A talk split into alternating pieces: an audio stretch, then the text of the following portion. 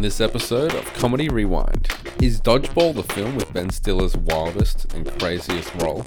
Is Vince Vaughn as the leading man low-key just as sleazy as the villain by today's standards of decency? Why is there a pirate in this movie? All of this and more on Comedy Rewind. Rewind. Rewind. Push rewind. I thought this was a comedy show. What's going on, guys? Welcome back to 8-Bit's Comedy Rewind.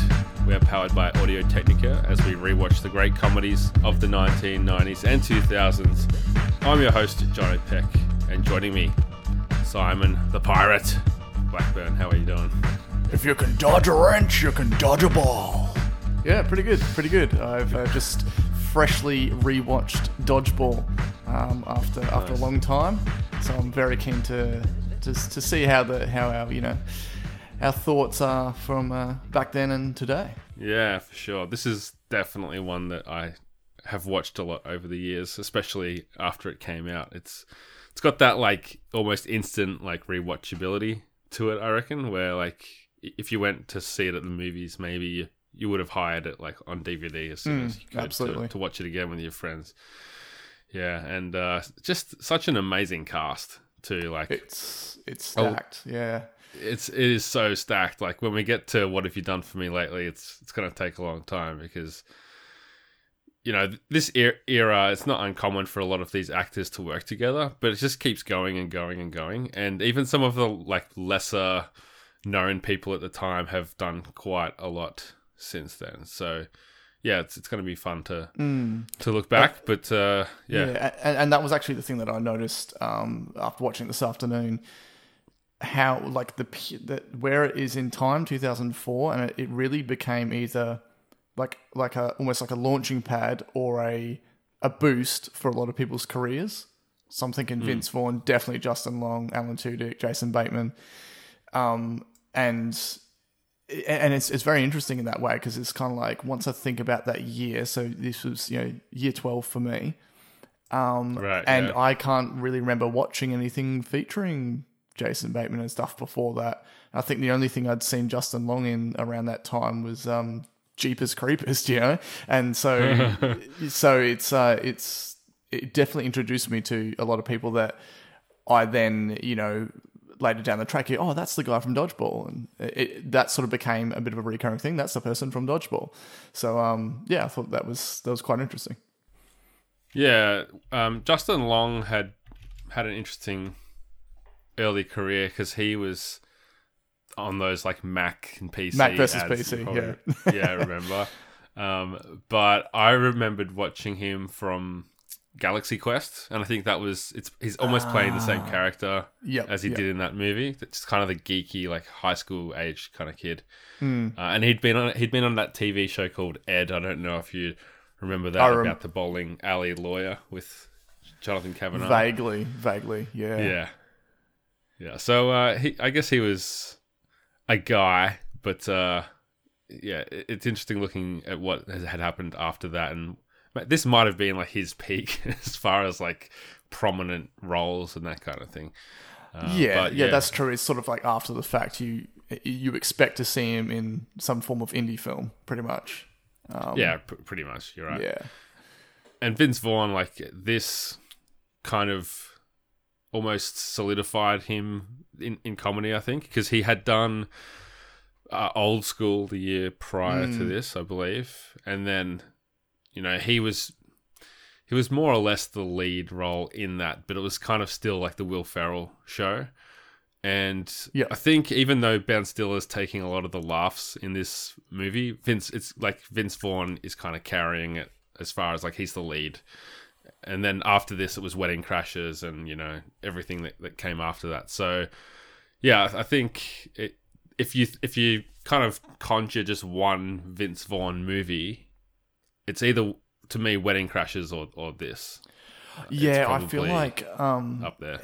This definitely put him on that path of becoming the token Vince Vaughn. Like, this is what you expect from him in a comedy. And Wedding Crashers was like an accentuated version of this, and then he sort of becomes, I guess, a bit his role in comedies and stuff from this point, he almost just amplifies like the the reactions and the speaking over the top of people and stuff, whereas this Dodgeball one is very much like it's all there, but he isn't pushing it quite as much. It works so well for the film though, but it is very interesting because he's in Jurassic Park Lost World or something, but he's such a minor, and he's certainly not playing this type of role. So and he was also like in the Psycho remake in the late 90s as well. Oh, okay. Yep. Which is like, when you think about Vince Vaughn now, that's so not what you think of. It's just bizarre that he would, I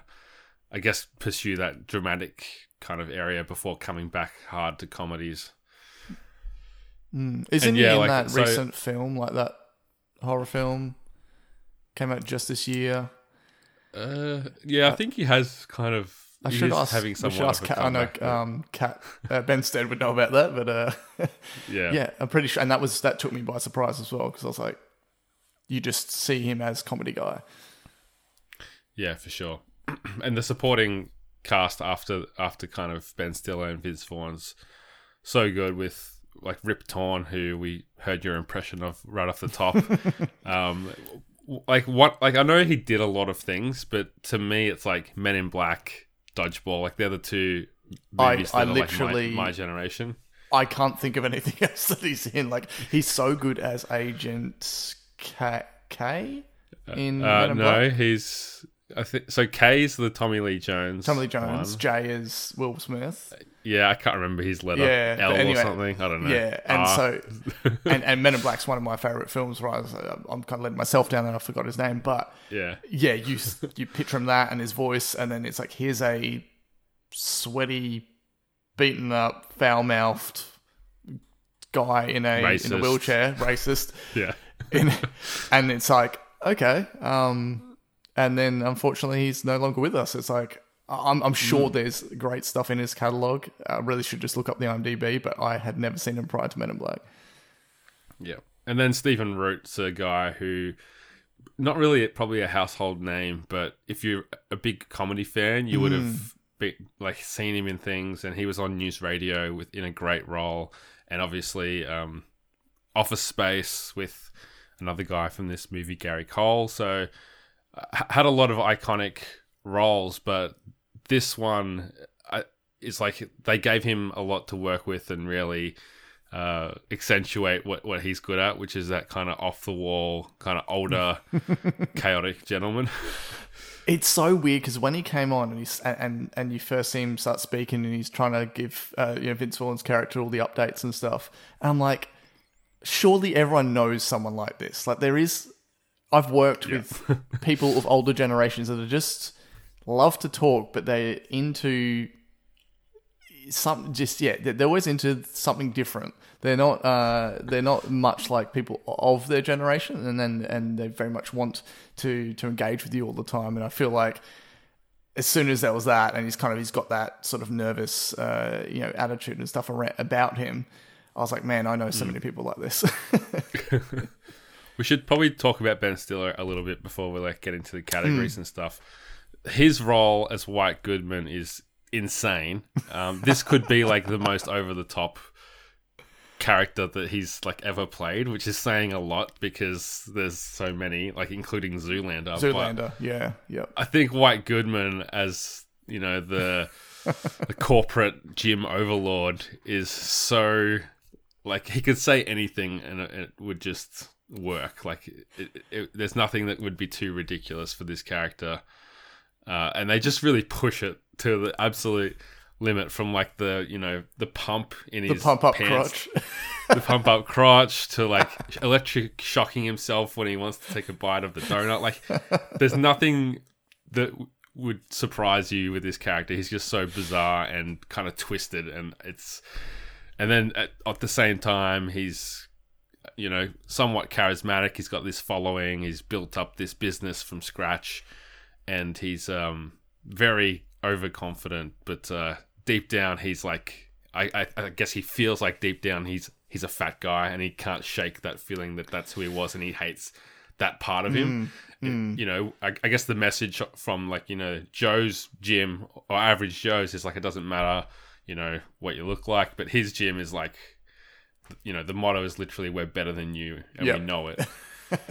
And it's like he's compensating for something. So I really love that character for him and how ridiculous it is.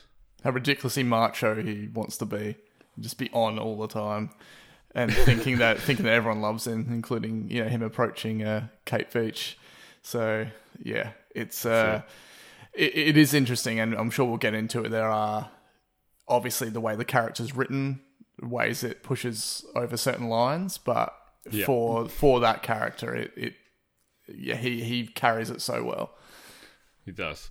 So interesting kind of backstory with this movie is that they struggled to get it made for a while. There's a lot of studios that passed on it, including some like really big studios. And then 20th Century Fox finally agreed to it when Ben Stiller reduced his salary to well under $1 million, which is really nothing for a guy at that point of his career. Like, he was on fire. He'd done, obviously, Meet the Parents. He'd done...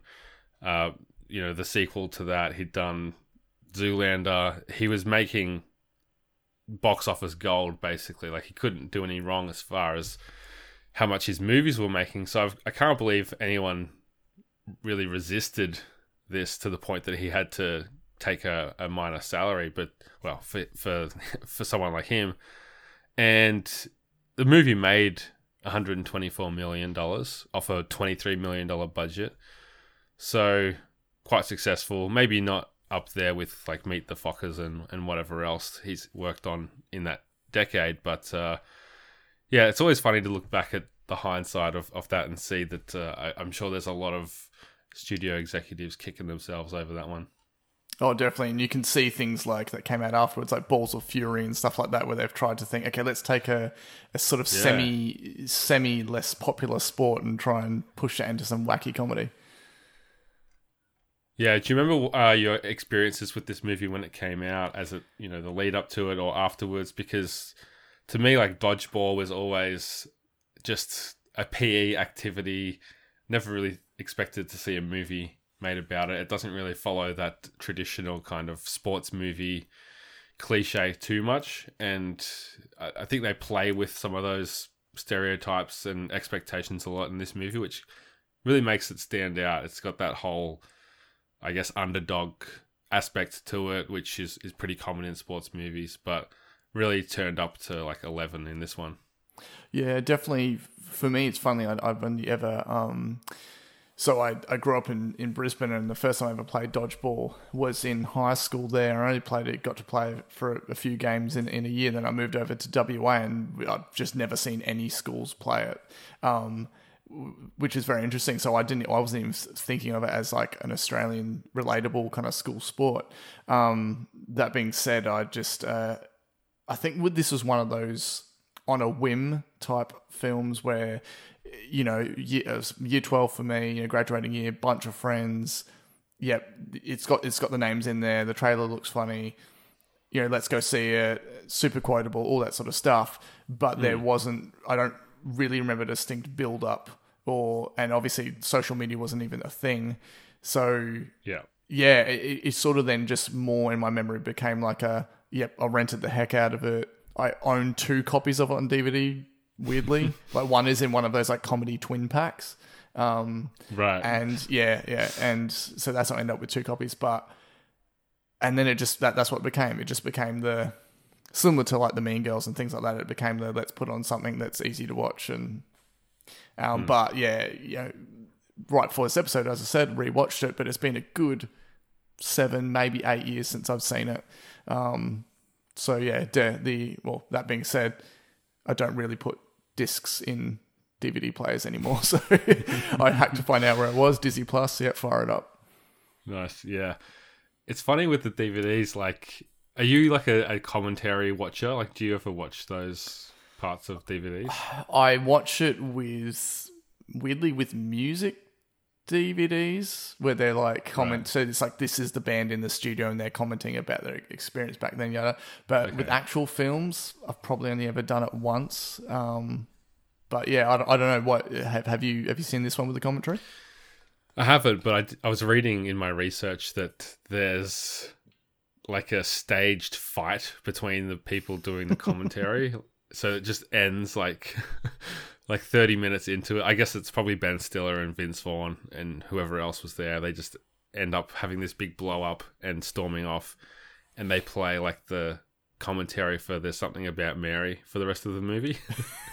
So with kind of the falling out of DVDs, I wonder if all these commentary tracks are just going to be lost to time, or whether they'll become part of streaming services. Because I actually really enjoy watching them. Sometimes it's more entertaining than the movie itself. If you've already seen the movie a bunch of times, like a really great or kind of famous example is Ben Affleck and and Michael Bay rewatching the Armageddon. Okay. Yeah. Doing the commentary for Armageddon, and Ben Affleck being quite an esteemed movie maker himself, yes, he's kind of like picking the movie to shreds and like talking about how ridiculous it is, like how unrealistic a certain scene might be or whatever. And what's the span of time between the commentary and the film? I mean, DVDs weren't really happening until 2002, 2003. Yeah, so, at least, yeah. Yeah, so it must have been at least 5 years.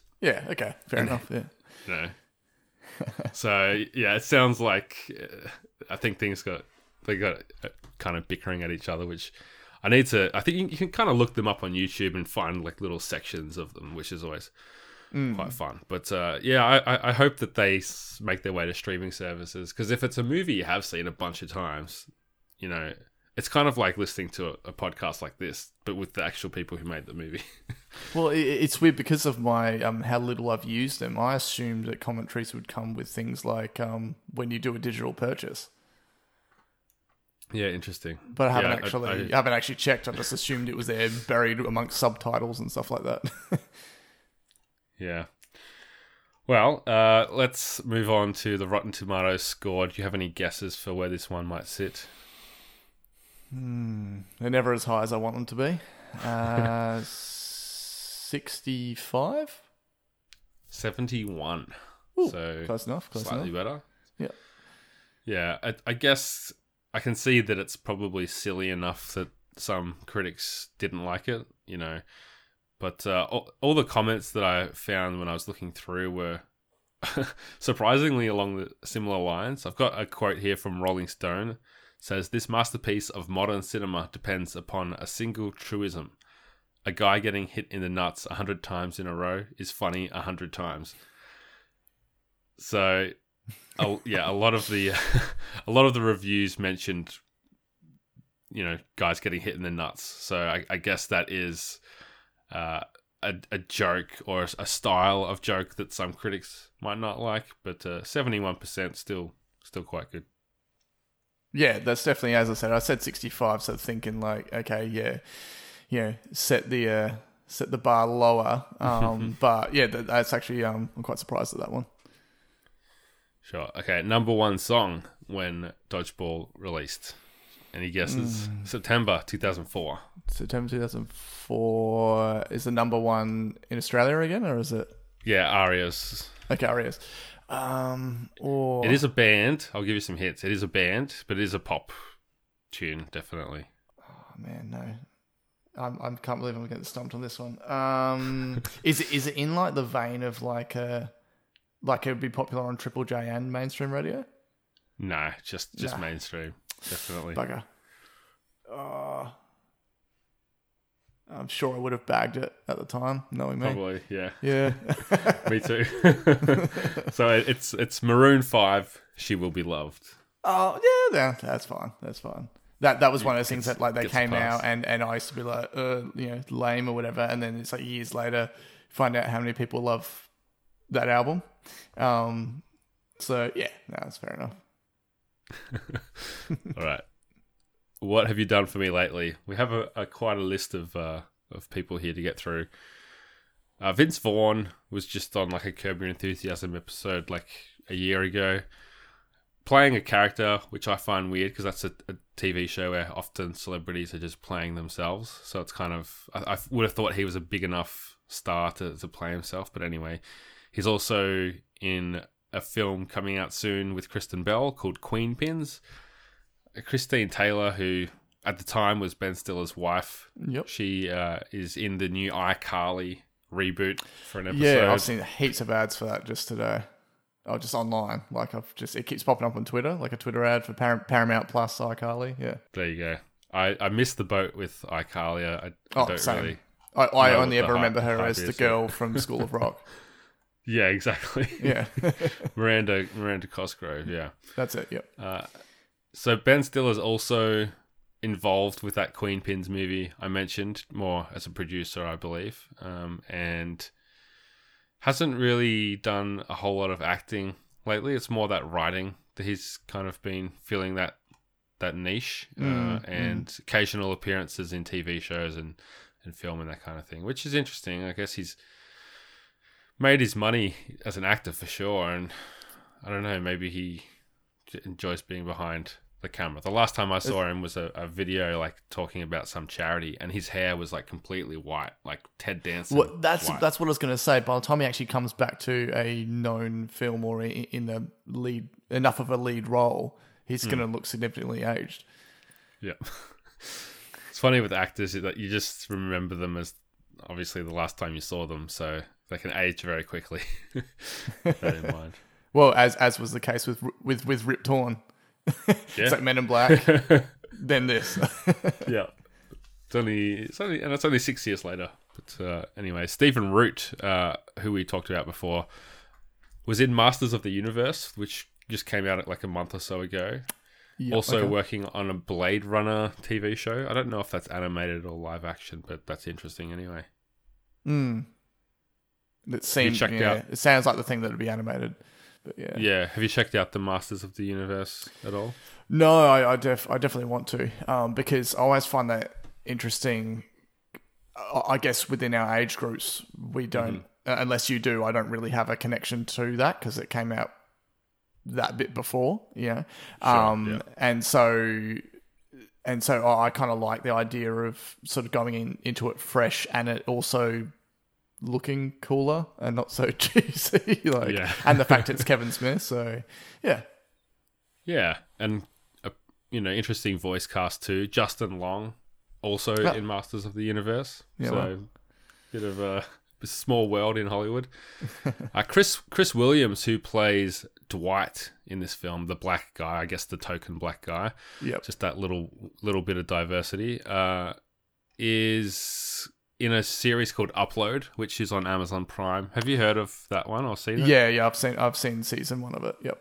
Yeah. So he's the dad of like the main character that is, I guess, sick, and she's trying to upload him into this Avatar world. Yeah, definitely. I also remember him mainly as the assistant in Silicon Valley. He's the assistant to the Jeff Bezos type guy. But anyway, and that same type of role, that really like intense eye contact, earnest sort of type delivery, and he definitely has that in this film as well. So that's sort of like the Chris Williams style, but to the point that I recognized him, but I couldn't tell you his name. I had to look it up. Yeah. So I found it curious that they named his character Dwight, because Ben Stiller's character is White Goodman. Yep. So I was often confused about like who they were talking about when they did refer to him. I mean, Justin is Justin as well in this film. Imaginative. Joel David Moore, who plays Owen, a very kind of geeky... well, one of the very geeky, I guess, characters. Quite a handsome chap and very successful from the Avatar films. So he's in all the Avatars, which... That's where he's from. Because he's one of those guys I was like, I've seen you in many things. And Avatar straight up.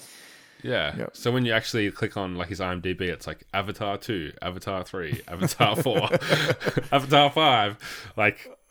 Post-production. They drop them all like back to back. Oh, man.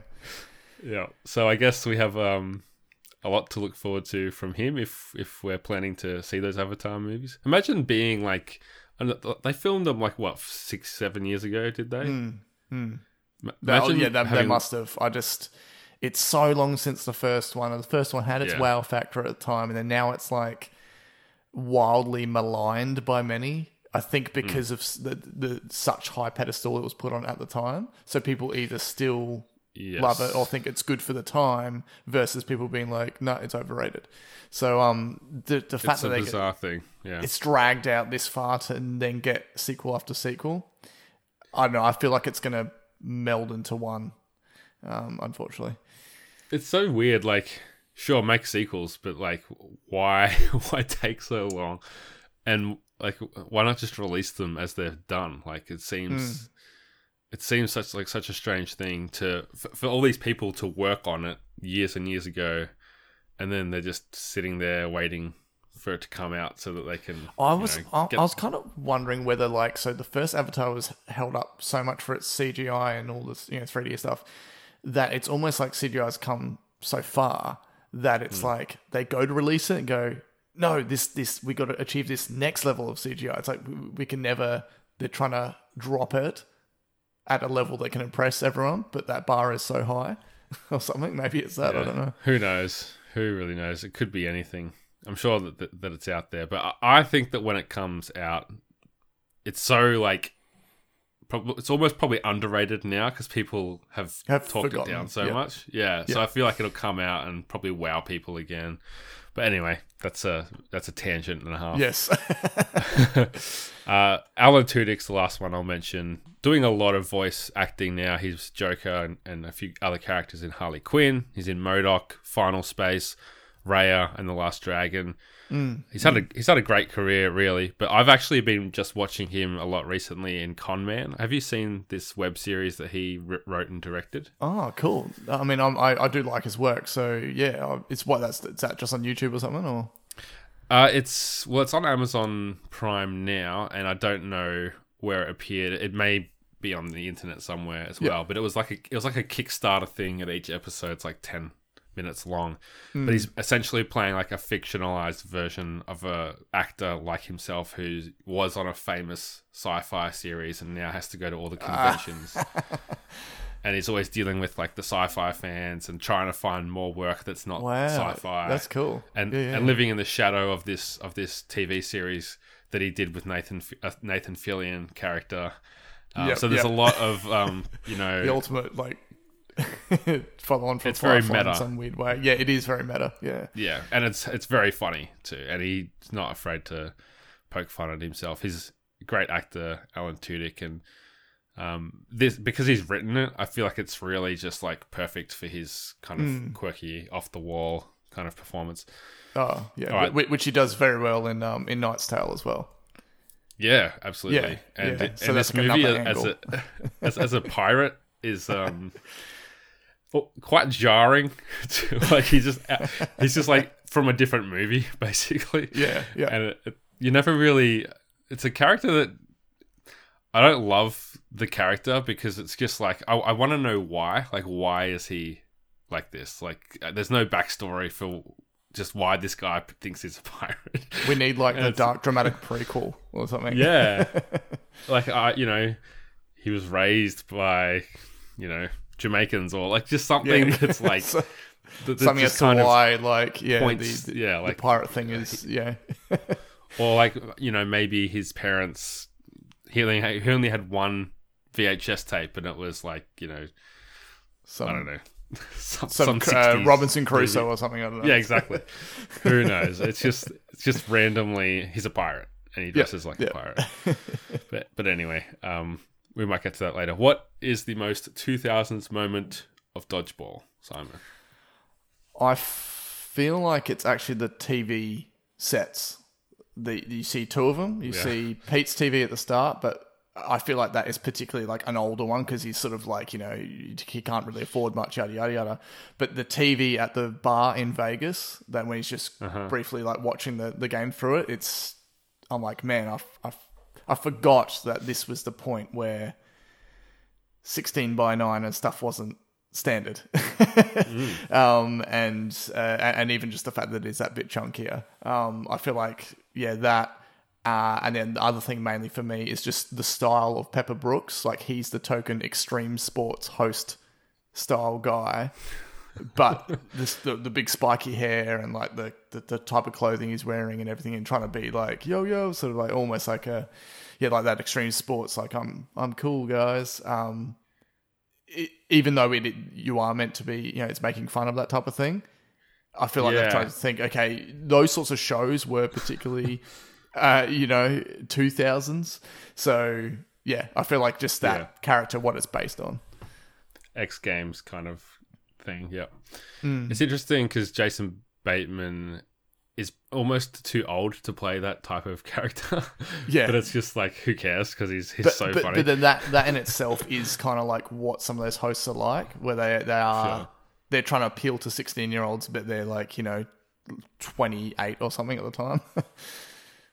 That's it. So the thing I had was the answering machine. So you have that sequence at the start of the movie. Oh, he's just going through all these voicemails of all these overdue bills and everything.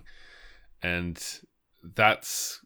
like, anytime you see an answering machine, like a physical thing that sits next to the phone, it just takes me back to, like, Seinfeld, like that like 90s era where that was just used so much as plot device and that kind of thing in the 90s. And when you think of 2000s, you kind of think of like, oh, that's when mobile phones came in. Mm. So to see, I guess, almost mid-2000s still sticking with the voicemail machine and everything, it's that definitely took me to the 2000s because it was really the last moment for the answering machine. That is true. I also feel like having Lance Armstrong as the cameo because he was particularly... famous at that point in time, and the scandal hadn't come out yet. So absolutely, yeah. I might have him in What Holds Up the Worst, but we'll get to that. Oh, just one real quick part. Yeah.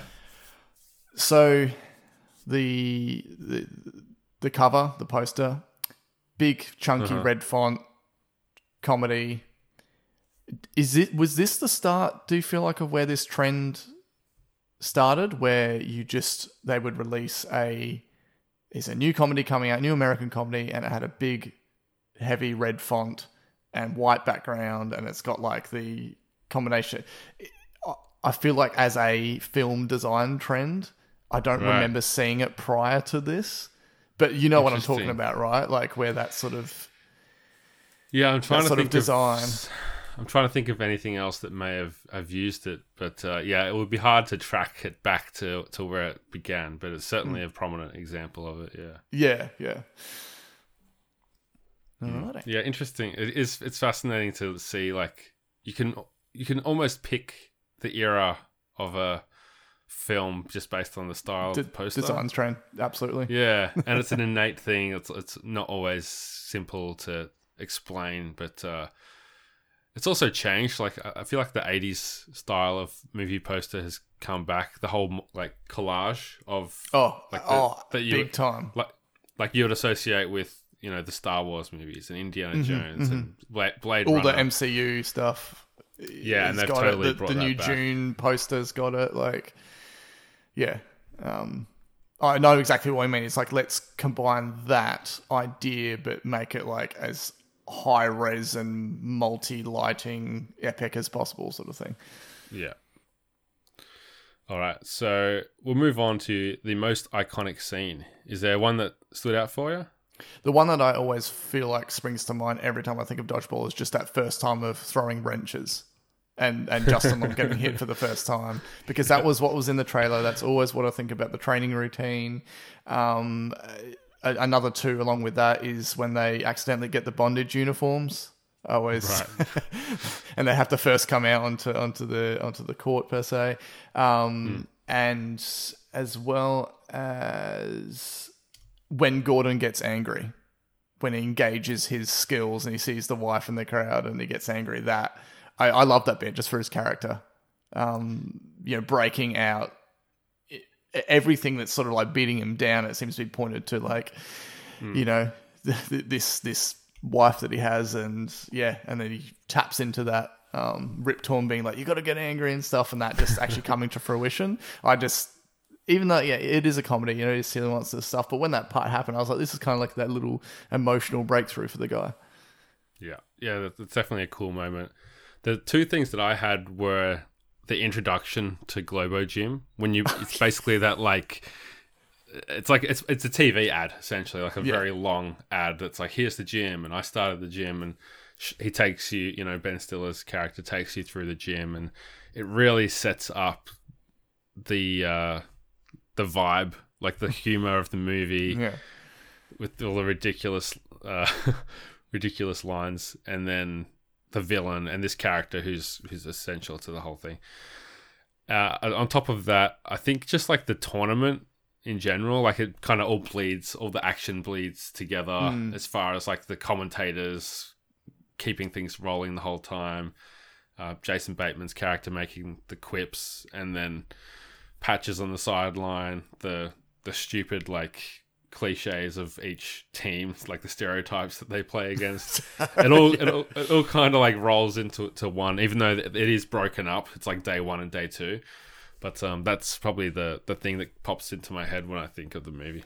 The thing that took me by surprise is I never remembered them getting to the tournament so quickly. It all seemed to happen. Like, it's an hour-and-a-half film, which I guess by today's standards seems shorter, I guess. But I kind of like that, though. They're sort of like, yeah, let's cut to the chase. We've got our training thing, and yeah, they don't sort of really do, well, semi-montage, I guess, in a way. But yeah, they sort of get straight, and then half the film is essentially the tournament. Yeah, they really learn on the fly that it doesn't have the traditional sports movie montage of we're bad and we're getting better and now we've figured it out kind of thing. They just have to beat the Girl Scouts. They lose. And they lose. Oh, man. That's good. All right, what holds up the best? I think it just being a David versus Goliath type story. I think it was almost named Underdogs, and they went with obviously Dodgeball, and a true underdog story. Yeah. To the point that even the commentator Cotton McKnight actually says this is a David versus Goliath story. He says it in the film, and I was like, I mean, they just work, and the fact they can kind of like encapsulate it around us all this like over the top humor and these bunch of misfits and stuff. I think it works well. I think the amount of characters as well. Like there are a lot of people in here, as we've said, you know, listing the where are they now sort of type stuff. But they didn't put too much. There's definitely, I feel like there were films, especially comedy films, that came after this where they've just tried to pack in too much of that wow factor with the cast. And this just hit that right point of like some known names and some up and comers. So I think all of that in itself holds up. Yeah, it's true. And there's a couple characters that seem kind of face value because they don't get much time to develop at all. Like you get to develop Justin with his story with, you know, the love interest. And then you just mentioned, Stephen Root's character with his wife and that kind of subplot of getting, you know, beaten down or whatever. But characters like Dwight and I guess even Steve the Pirate, as I mentioned before, they're the ones that are kind of like surface, not really scratching the surface. But it, you know, it works. You know that they fill out the crew and they definitely add some humor to it. If the movie was half an hour longer, then that would be a different story, but it wouldn't quite have the pacing that it does because it really ticks along, like you said. Like nothing drags. It's certainly no like skippable scenes or anything. Well, it's like the sport itself, I guess. It's all just back to back, just like that's dodgeball itself, really. Yeah. There's two things that I had for what holds up the best. The first one was the element of like gym culture, because in 2004, I don't know about you, but not many people were going to the gym as a regular thing. No, that's like, true. Yeah, you're right. Yeah. At my school, there was me and two of my friends who started going to the gym around like 2003, maybe. And it was such a novelty for us. And we thought we were so cool doing it. Really having no idea what we were doing because we were like 15.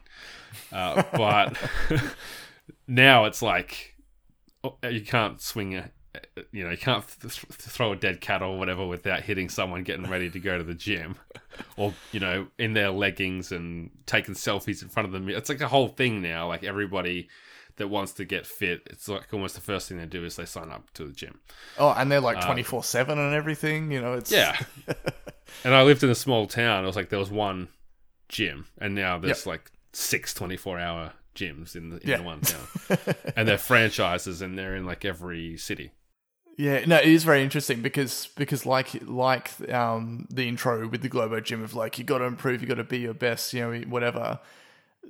As you said, 2004 sort of timing, that wasn't really a thing. And then as soon as you get like your Instagrams and stuff come in, it's all just like, you got to grind, you got to improve, you know, it's like pump and stuff. And it's like, man, myself and my friends were not like this. I mean, I'm not like that anyway, but even the fit sporty people weren't like that. So it's very, very interesting shift.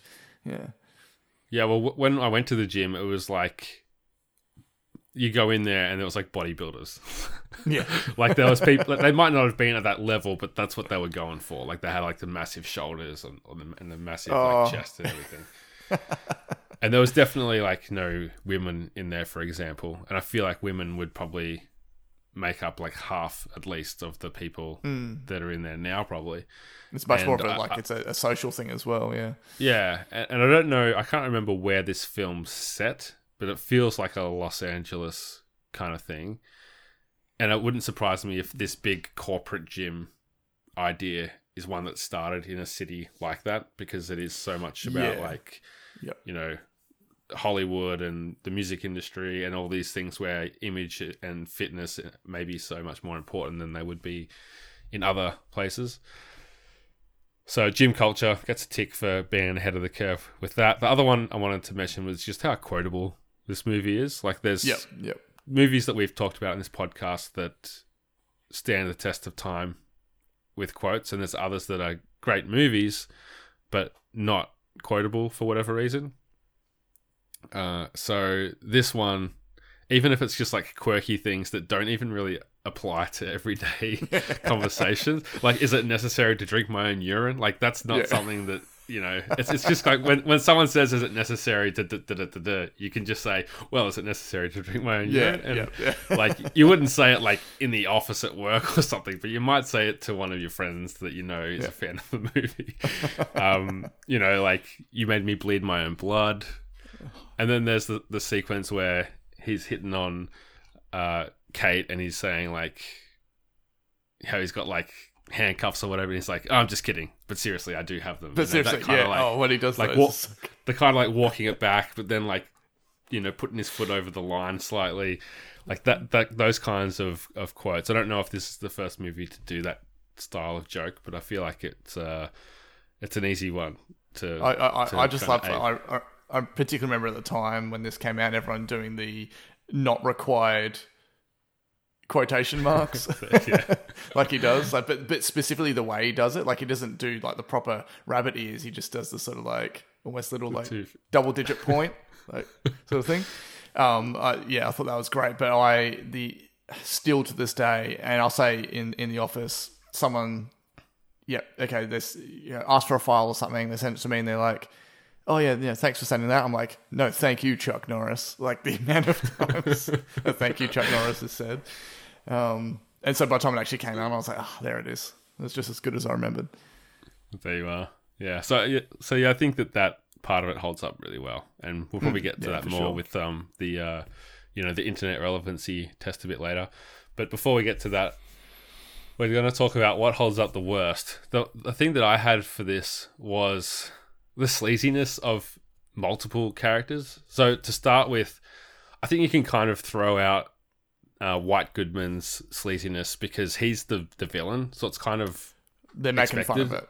Yeah, and it's kind of like she's disgusted by him. She has that line that's very famous now, like, I just threw up in my mouth a little bit. Yeah, sure, by the yeah.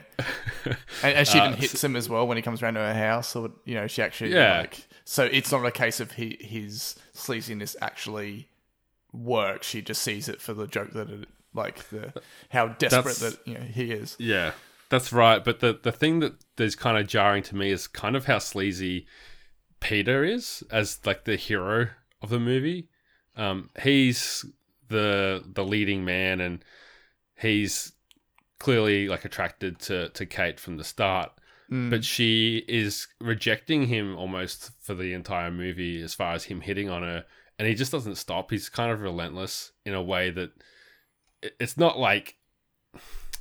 It's not like... It doesn't make me uncomfortable, but I know that that type of behavior in real life would be super inappropriate. Because he's just so presumptuous. Like he like after he scares away White Goodman, who comes to her door, he like lets himself into her house. Like she doesn't invite him in. He just walks in and is like, oh, you've got a house full of unicorns, you know? It's very presumptuous. And he's making these like innuendos constantly, like basically from the first time he meets her. And he like he says, like, it's time to put your mouth where our balls are.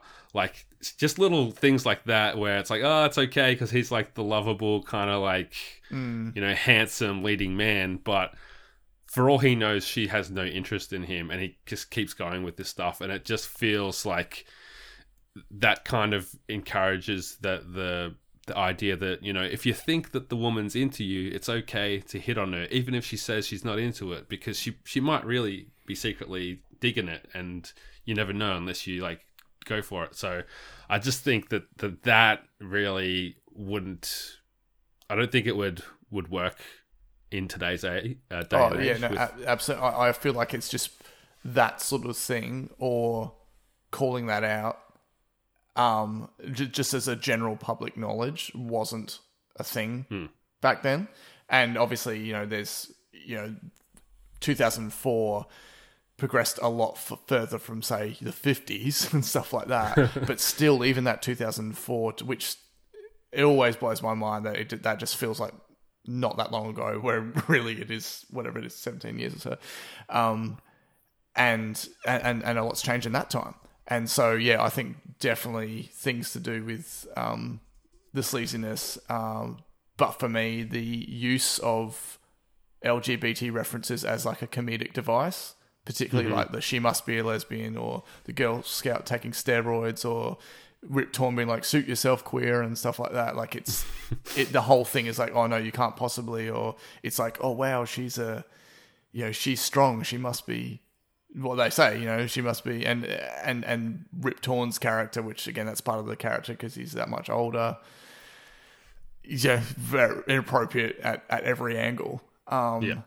And there is that balance of like something as, like with the whole Globo Gym thing, that's how how White Goodman's written, so you can laugh at it. But as you say, there is all these other aspects that just sit amongst the normal cast, where you're just like, man, I that's exactly how I felt like watching it just several hours ago. I was like, wow, this really is everywhere, isn't it? It's just...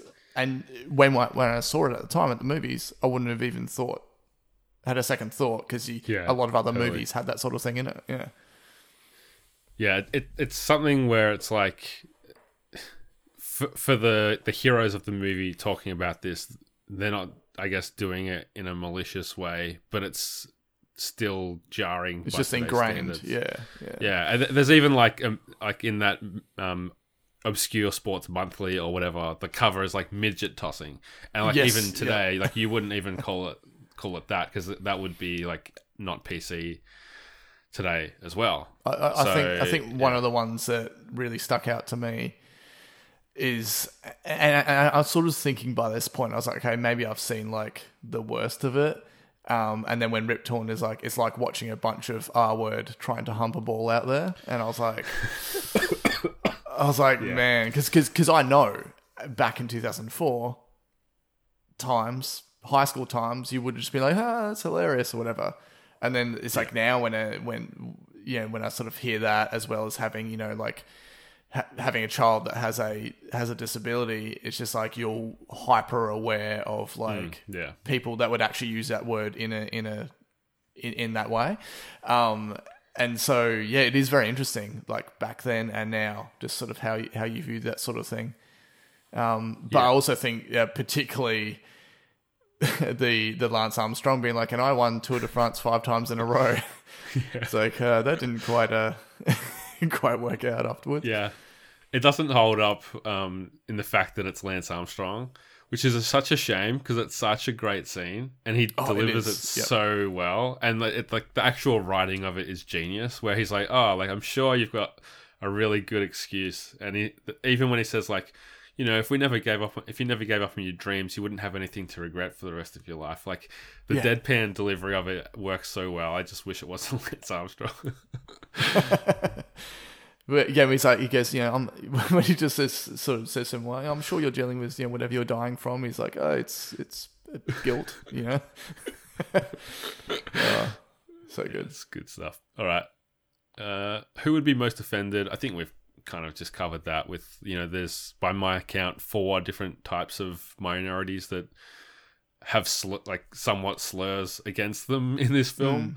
On top of that, there's there's a lot of racial stereotypes, whether it's like the Germans or I think they're Japanese, wearing like the basically like towel, like sumo style. Yeah. I can't remember what you actually call that, but it's just like playing on like almost like South Park, the hip hop guys and stuff. Yeah, exactly. Yeah. It's almost like South Park level of satire, which it is that kind of movie, so you can kind of get away with it, but maybe not now. I don't know. Yeah, I don't think they lent too hard into it. Again, like I feel like they spent more focus on, say, that initial German team, but then after that, it happened so quickly. I feel like it just still works because it's like each team has a theme. You know, yeah. But I actually feel like the one that stuck out the most from like a racial sense was them just doing the history about dodgeball with like, in China, in the opium den or whatever. Oh. And I was just like, man, this is... And, like, I know it's meant to be an old video that they're watching, but I was just like, damn. You know, so yeah, anything sort of geared around Rip Torn's Patches, you know, the character of Patches. But, yeah, I do feel like while we've discussed White Goodman and how he is, there would be, when you talk about being most offended... Because he's got this hyper macho sexual aggression, there may be some people that, even though I feel like most people would recognise the joke, it might not sit that well with them, particularly if someone has been, you know, victim of being like harassed and stuff like that. Yeah, but I feel like even watching it now, just purely from my perspective, and I haven't experienced anything like that on the receiving end. You know, I didn't cringe too much because he is a cringy character by default. Yeah, and he's also so cartoony that it would be pretty wild if you had someone in your life that was to that extent. Yeah, and I think it's similar to like when we were pointing out in The Mask when he's like, you know, the French version he's on, and he's on it's kind of like it's so cartoony that, you know, if that was a normal non-cartoony character in real life, that would be extremely wrong. But you're viewing it through a different lens, so it is a tough one. Yeah. So does Dodgeball pass the internet relevancy test? I would say 100%, like, it's up there with almost any movie we've talked about as far as, like, seeing the GIFs and memes and stuff on Twitter. The Chuck Norris thumbs up is always used. Yep. Bold strategy cotton. I've seen that. It's always there. Like, it's so many times. And I'm sure there's other quotes. Those are the two that always spring to mind, yeah. Yeah, for sure. There's probably a Hasselhoff one or two as well. Okay. How would modern smartphones and social media change Dodgeball? I don't know. Maybe you've got some ideas on this, but I don't know if it would change it a whole lot. I think Peter LaFleur would be the type of character that's like, oh, I'm not on Facebook. He's got that vibe about him. Totally.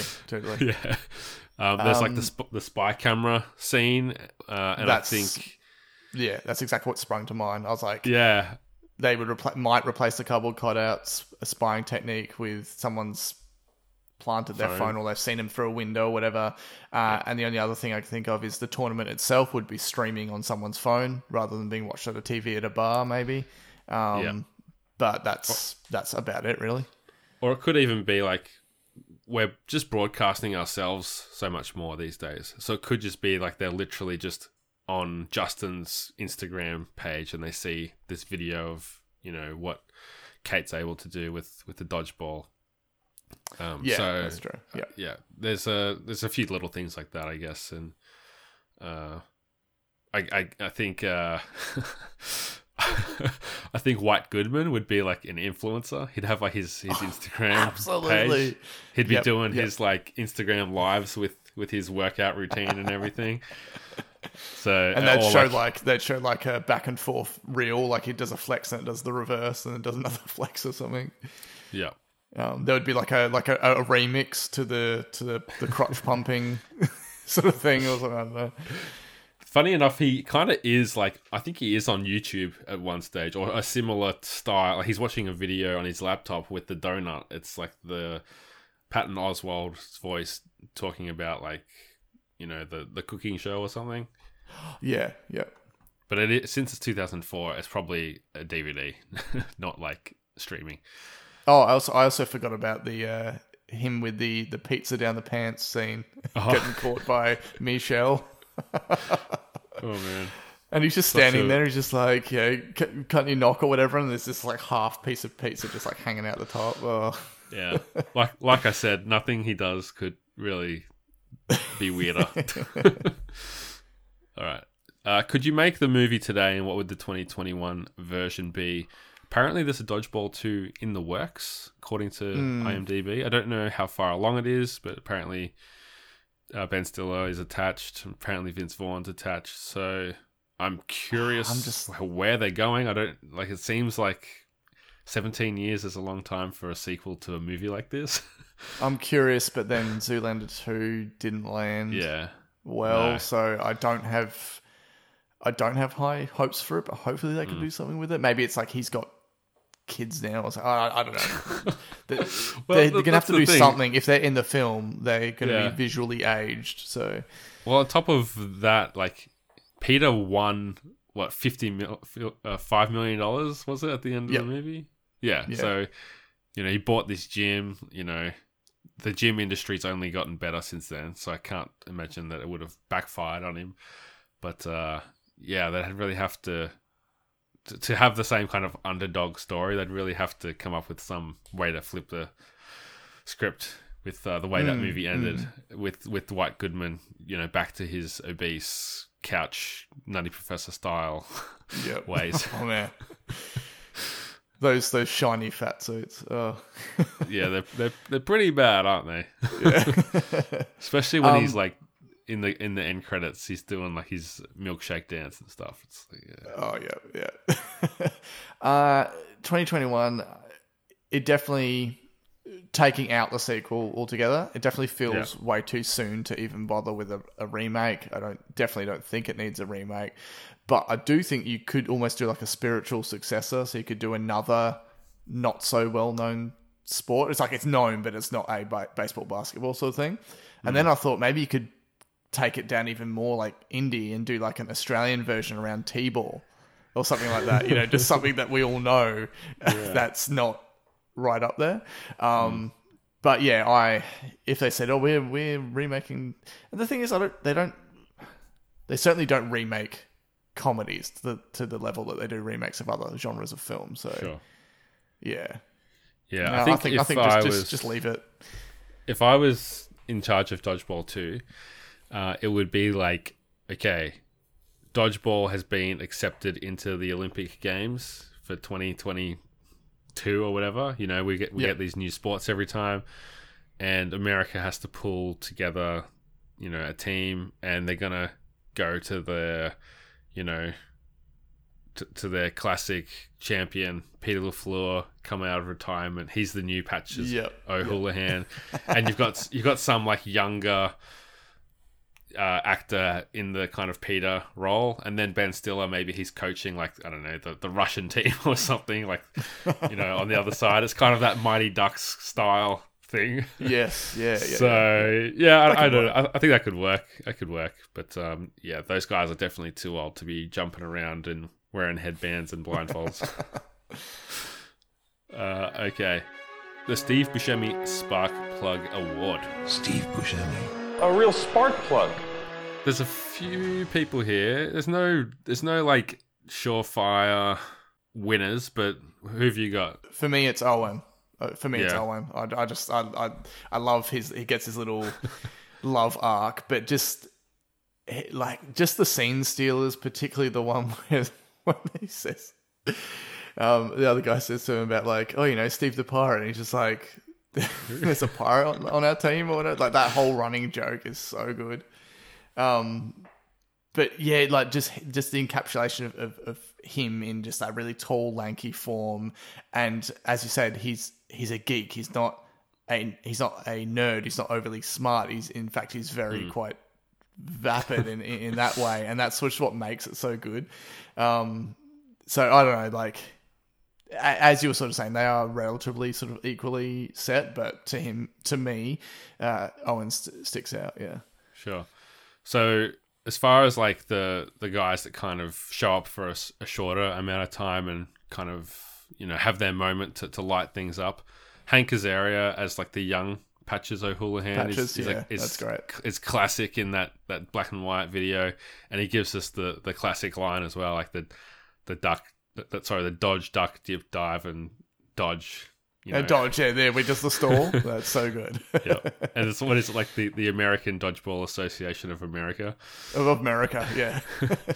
Hasselhoff gets a couple of good moments playing himself. I find it kind of unusual that William Shatner is just cast in this movie as a character when you do have like... Yeah, like you've got David Hasselhoff playing himself, you've got Chuck Norris playing himself. And then a similar style figure in William Shatner who's playing like the Dodgeball Association president. It's very jarring because it set you up as like, oh, this is set in the real world, you know, there's Lance Armstrong, there's Hasselhoff, there's, you know, the Star Trek guy, and he's not playing Star Trek guy. Yeah. So I'm not going to give him any credit, but for me, the winner of this is Jason Bateman, because Gary Cole, who we haven't really talked about, is doing a lot of heavy lifting in that second half of the movie as like the play-by-play announcer. And they've cleverly given him a lot of lines that are references to real sports moments, quoting like big things in sport. But Jason Bateman, he only chips in every now and then, but every time he does, it's great. Like it's a memorable line. It's something that you don't really expect to come out of his mouth. And Bold Strategy Cotton is like the moment that all right, when he puts the blindfold on, he will not be able to see. Be able to see that well. I laugh so much at that, even this afternoon, because I forgot that was coming. And that's what's great. But when he goes, Gary Cole's character is like, it's a menage a trois of pain. He goes, they normally pay double for that kind of action. It's just like so quick. That's good. Yep. So I'm going to give it to Jason Bateman. It's hard to go past that humor. So we're wrapping it up now. Is Dodgeball still a good movie? It is. It was definitely coming around to the viewing today. It was definitely built up in my head as probably being funnier. I remember always being like, I love Dodgeball. Dodgeball's great. Go on DVD. It's so good. It's like one of my favorites. And even though I was like, this is...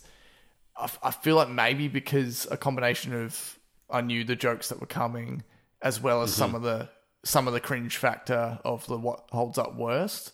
That was a bit surprising, but to me, it's still a solid 8 out of 10. So it's still good. It's just probably not. I think maybe when I saw it, I was like, it's like a 9 or something. But yeah, I think it's more the thing that pulled it back for me is that like, oh my goodness, LGBT sort of type humor that just would not land well today, but as something new, but overall still good. Yeah. And then it ends like it's a big kicker at the end, like, oh, I'm bisexual, and she like kisses him.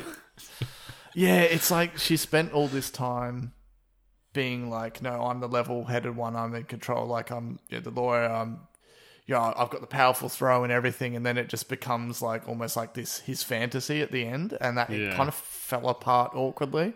Like it's funny at the time when you watch it and you're a teenager or whatever, but now I'm like, man, they sort of built her up and then they kind of just undid it there. But yeah, it's a odd kind of choice, but hey, 2004. I think with the context of the time that it was made, that it's a defensible film for the most part.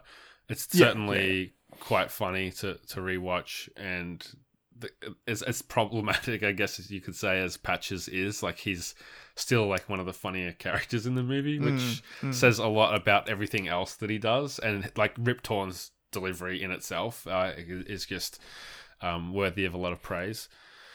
I think everyone has, despite them all being outcasts, they all have their unique kind of characters. They all stand out from each other, that no two of them are the same, even though they're all kind of geeks and freaks, but they all have their own thing. So I think that the ensemble element of the film works so well. The villain is perfect for a comedy. You want to see him fail, but you also want to see what he has to say next. So there's definitely, if you're a Ben Stiller fan, there's definitely a lot to enjoy on the rewatch. Oh, it's definitely, because I think around the time when you think about Ben Stiller and his comedies, it's like when he does the extreme personalities like this one, Zoolander and stuff like that, it's like, it's awesome, because it's like he's putting something completely sort of himself into it, and he's developed this character for the film. And then you sort of then had just like coasting Ben Stiller. That's still great, in Meet the Fockers and stuff. But he is essentially the same sort of guy. Then he's in a film with Jennifer Aniston. Then he's sort of thing. And it's like, I'll watch it and I'll like it and I love Ben Stiller. But when he does a character, that's, yeah, there's kind of two Ben Stillers, isn't there? There's the, like you said, there's the Meet the Fockers, the Along Came Polly, Heartbreak Kid, like just kind of quiet. Like he's kind of like the quiet, shy guy that can like explode and get really angry all of a sudden. And then, kind of like a slightly toned down Mr. Furious from Mystery Man. And then there is, like you said, there's just him having a whole lot of fun, like Tropic Thunder, this, Zoolander. Just those wild roles that I guess he stopped doing eventually. Now he does like indie movies or like very reserved, mumblecore kind of stuff, which works for him too. Because what's it called? Walter Mitty. Walter Mitty, I love that, because that was something where it's kind of like I thought it was going to be one thing and then it wasn't, and even though he is still kind of that, but like visually and everything, okay, he is that as you expect Ben Stiller. What you were saying, he pushes into this sort of like indie side of stuff, and I feel like that gave him a chance to flex different skills without being a wacky character. Sure, yeah. All right, well that's Dodgeball, and we want to thank you for joining us, of course. You can subscribe to the podcast if it's your first time. Share it with your friends. Of course, we love the ratings and reviews, so head over to Apple Podcasts or Podchaser to drop one of those for Comedy Rewind and the rest of the fantastic podcasts in the 8-Bit Network. And Simon, which podcasts should people be doing that for if they want to support you? So basically, it's probably last time I appeared on this show, I said, I have a podcast called Take My Turn that's currently on hiatus, but I'm going to bring it back. Still in that status, but now that I've finally moved into, had a lot of personal things going on in the sense of like building a new house and a new baby and everything like that. Mm-hmm. Got that all sort of settling down. I'm recording this podcast first time, not inside a car, so not that, if you're listening, not that you can see this, but anyway, that's a whole thing. And so so I'll tweak this setup, and then I'll be able to get Take My Tone back underway. So you can still search it in your podcast player, music discovery style podcast, where myself and a guest pitch a song to each other, and we sort of dissect it and decide what you know, whether we sort of agree on stuff and whether our thoughts contrast on it. So yeah, I've had about roughly 70 or so episodes in there, but yeah, if you subscribe, you'll be sure to be there when I do finally bring it back. That's it. And I'm sure it's very evergreen content where it doesn't matter if it's recent or it's old, it's still, you know, the much music like this show up and, yeah, exactly, yeah, that's it. All right, well, where can people catch you on the socials, Simon? Twitter @PrecisePath. That's pretty much it, because unfortunately these days I think Facebook is a bit of a trash heap. Yeah, no arguments from me. Yeah, there you go. And Instagram I check in every now and then, but Twitter's the main thing. Sure.